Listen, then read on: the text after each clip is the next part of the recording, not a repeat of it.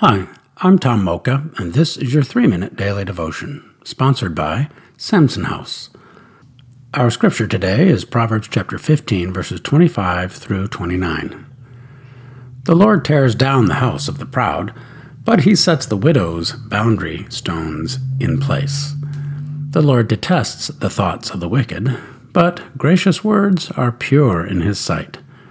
The greedy bring ruin to their households but the one who hates bribes will live. The heart of the righteous weighs its answers, but the mouth of the wicked gushes evil.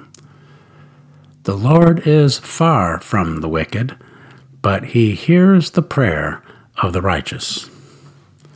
Let's ponder that.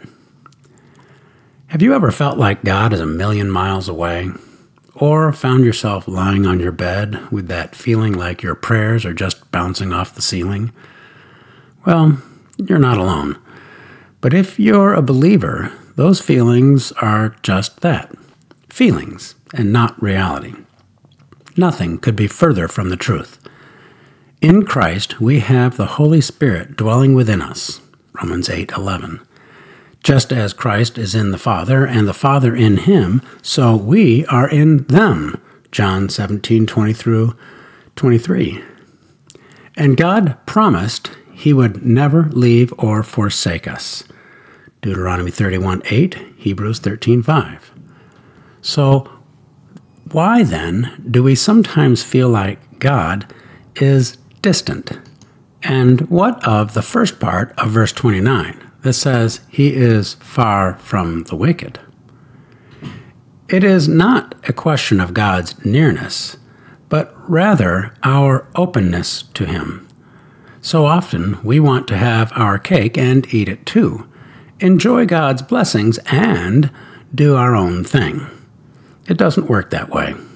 God isn't a vending machine from which we get what we want and then walk away. He wants to be in relationship with us. James writes, Draw near to God, and he will draw near to you. Cleanse your hands, you sinners, and purify your hearts, you double minded.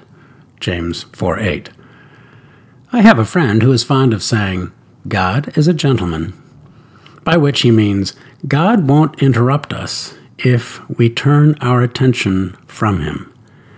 If we are double minded, he will allow it and wait for us to turn back to Him. That's when the magic happens. As soon as we turn toward Him, He is suddenly near. How can we pray about that? Let's examine our hearts and see if there is any place where we have turned away from the Lord or attempted to hide something from Him. Psalm 139, 23 through 24. And then Let's pray. Lord, forgive me for trying to hide from you. I'm back. Amen. Thanks for listening, and have a great day.